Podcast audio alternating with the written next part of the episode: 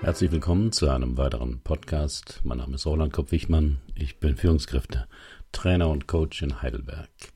Das Thema heute, warum Ausdauer und Geduld so wichtig für Ihren Erfolg sind.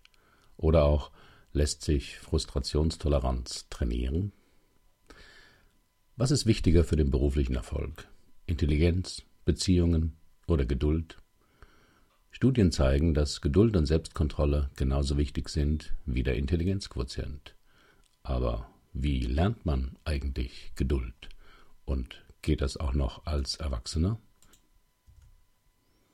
Wir leben in einer Zeit der Beschleunigung und der Verdichtung. Höher, schneller, weiter ist nicht nur das Motto der Olympischen Spiele. Auch in Unternehmen gilt Wachstum als unverzichtbar, am besten mit noch weniger Personal als im letzten Jahr. Heute kaufen, morgen zahlen, ist das Motto einer schnelllebigen Zeit, in der Warten als rückständig und uncool gilt. Der schnelle Erfolg, der zum Beispiel durch Talentshows wie DSDS oder Germany Next Topmodel suggeriert wird, erscheint oft attraktiver als ein langfristiges Ziel zu verfolgen. Das verbreitete Schuldenmachen ist die logische Konsequenz. Fast ein Drittel aller Schuldner in Deutschland ist jünger als 30 Jahre, Tendenz steigend.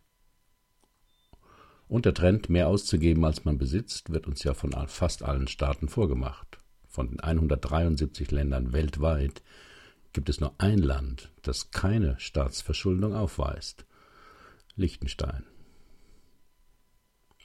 Lieber jetzt als nachher ist das Motto der Ungeduldigen natürlich auch im alltäglichen Leben. Können Sie noch mal eine Kasse aufmachen? höre ich regelmäßig im Supermarkt genervte Kunden rufen, wenn man ein paar Minuten wartet. Kaufland verspricht an seiner frische Theke eine Schnelligkeitsgarantie. Wenn nicht alle Wagen besetzt sind und man länger als fünf Minuten wartet, soll man einen 2,50 Euro Warengutschein erhalten. Ich gestehe, ich bin auch oft ungeduldig schleichende Autofahrer oder wenn mein Laptop mal wieder keine Rückmeldung meldet, lassen mich schon mal fluchen. Wie ist das bei Ihnen? Bei welchen Aussagen erkennen Sie sich wieder? Nur nicht locker lassen ist meine Devise. Wenn ich einen Wunsch habe, erfülle ich ihn mir schnell. Leute, die herumtrödeln, regen mich auf. Bei Diskussionen unterbreche ich die anderen oft. Aufgaben erlege ich meistens recht. Ich kann es nicht leiden, wenn Menschen auf meine Fragen weitschweifig antworten. Ich trommle oft ungeduldig mit den Fingern oder wippe mit dem Fuß. Ich denke oder sage oft, mach mal vorwärts. Beim Telefonieren bearbeite ich häufig noch etwas nebenher. Ungeduld ist ja ein Zeichen dafür, dass wir nicht akzeptieren wollen, was ist. Das ist ja manchmal auch gut. Ungeduld kann eine wirksame Antriebskraft für Neues sein. Sonst säßen wir immer noch in Höhlen und hätten nicht mal ein Smartphone, um uns die Zeit zu vertreiben. Doch der dazugehörige andere Pol sind die Geduld, die Ausdauer, die Fähigkeit, auf sofortige Belohnung zu verzichten. Und im täglichen Leben gibt es ja dauernd Situationen, in denen Geduld ein entscheidender Faktor ist. Breche ich das Studium ab und werde Ausfahrer bei Bofrost? Oder halte ich durch und verdiene später mehr? Lasse ich mich auf das Angebot an der Hotelbar ein oder gehe ich nach Hause und spreche über meine Unzufriedenheit in der Partnerschaft? Erhöhe ich meinen Dispo-Kredit oder kümmere ich mich darum, langfristig mehr Einnahmen zu erzielen? Lieber jetzt sparen auf einen großen Wunsch oder sich jetzt gleich das einmalige Sonderangebot gönnen? In allen Situationen geht es um die Frage, bin ich imstande, dem Impuls zu widerstehen, mir sofort etwas Gutes zu tun? Und kann ich abwarten, um auf lange Sicht mehr zu erreichen? Hier ein Video, welche inneren Kämpfe Kinder aushalten, um nicht gleich der Versuchung nachzugeben. In seinem neuen Buch Ausdauer schlägt Talent plädiert der Wirtschaftsforscher aus Österreich Matthias Sutter für die altmodische Tugend der Ausdauer. Das beweist er mit zahlreichen Studien. So wurde 1972 in der neuseeländischen Langzeitstudie 1739 Neugeborene ab dem dritten Lebensjahr alle zwei bis drei Jahre auf ihre Entwicklung hin untersucht.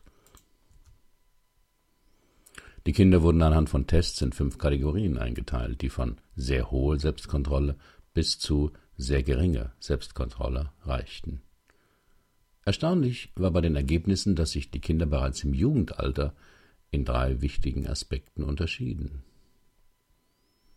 42 Prozent der Kinder aus der Kategorie sehr geringe Selbstkontrolle hatten die Schule im Teenageralter abgebrochen und keinen formalen Schulabschluss geschafft. Bei den Kindern mit sehr hoher Selbstkontrolle hatten nur 4 Prozent die Ausbildung abgebrochen. Bei der mittleren Kategorie waren es 19 Prozent. Selbst bei ungeplanten Schwangerschaften zeigte sich ein ähnliches Muster. 13 Prozent der Kinder mit sehr geringer Selbstkontrolle bekamen im Alter von 20 ungewollt ein Kind. In dieser Zahl waren nicht nur Mädchen, sondern auch Jungen erfasst. Bei Kindern mit sehr hoher Selbstkontrolle waren es 3 Prozent. 50 Prozent der Jugendlichen aus der Gruppe mit sehr geringer Selbstkontrolle rauchten. Aus der Gruppe der Kinder, die eine sehr hohe Selbstkontrolle besaßen, rauchten nur 20 Prozent. Viele Jahre später untersuchten die Psychologen auch die finanzielle Situation der Studienteilnehmer, die dann 32 Jahre alt waren. Auch hier zeigte sich das Muster. Teilnehmer, die schon als Kind eine sehr hohe Selbstkontrolle hatten, verfügten über höhere Ersparnisse und höheres Vermögen. Der Grundstein für eine hohe Frustrationstoleranz wird bereits in der Kindheit gelegt. Geben Eltern jedem Quengeln ihres Kindes nach, haben sie vielleicht weniger Stress an der Supermarktkasse, tun ihrem Kind aber auf lange Sicht nichts Gutes. Es wird verwöhnt und lernt zu wenig, dass Warten sich lohnen kann. Geduld hat nichts mit Trägheit, Unentschlossenheit oder endlosem Zögern zu tun, sondern dem Verzicht auf schnelle Belohnung zugunsten eines größeren Ziels in der Zukunft. Auch im Beruf ist es ja oft wichtig abzuwägen. Setzt man auf den kurzfristigen Erfolg oder kann man auch mal dicke Bretter bohren. Studien zeigen, dass geduldigere Menschen mit größerer Wahrscheinlichkeit höhere Ausbildungsniveaus, ein höheres Einkommen und einen besseren Gesundheitszustand haben. Wie sie Geduld lernen können. Doch was tun, wenn man aus welchen Gründen auch immer für schnelle Verführungen anfällig ist? Muss man sich damit abfinden oder lässt sich Geduld trainieren wie ein Muskel? Hier einige Empfehlungen, wie Sie Ihre Frustrationstoleranz auch als Erwachsener steigern können. Erstens, fangen Sie klein an. Probieren Sie 30 Sekunden. Angenommen, Sie wollen anfangen zu joggen oder zu essen, ohne dabei zu lesen oder fernzusehen. Beginnen Sie mit 30 Sekunden und lernen Sie das unangenehme Gefühl dabei genauer kennen. Zweitens, warten Sie. Auf zehn zu zählen ist eine gute Möglichkeit, Geduld in schwierigen Situationen zu üben, zum Beispiel im Straßenverkehr. Entscheidend ist, die Distanz zwischen dem Auslösereiz und ihrer Reaktion zu vergrößern. Drittens. Wechseln Sie die Zeitperspektive. Wie denken Sie über die Sache in einer Viertelstunde oder in zwei Stunden? Denken Sie, dass das noch genauso wichtig ist wie jetzt? Vermutlich nicht. Viertens. Erforschen Sie Ihre Impulse. Ihre Impulse sind normal, aber Sie müssen ihnen nicht folgen. Wenn Sie es schaffen, Ihre Reaktion zu verzögern, haben Sie viel gewonnen. Fünftens, nehmen Sie zwei oder drei tiefe Atemzüge und denken Sie an das Ziel, das Sie erreichen wollen.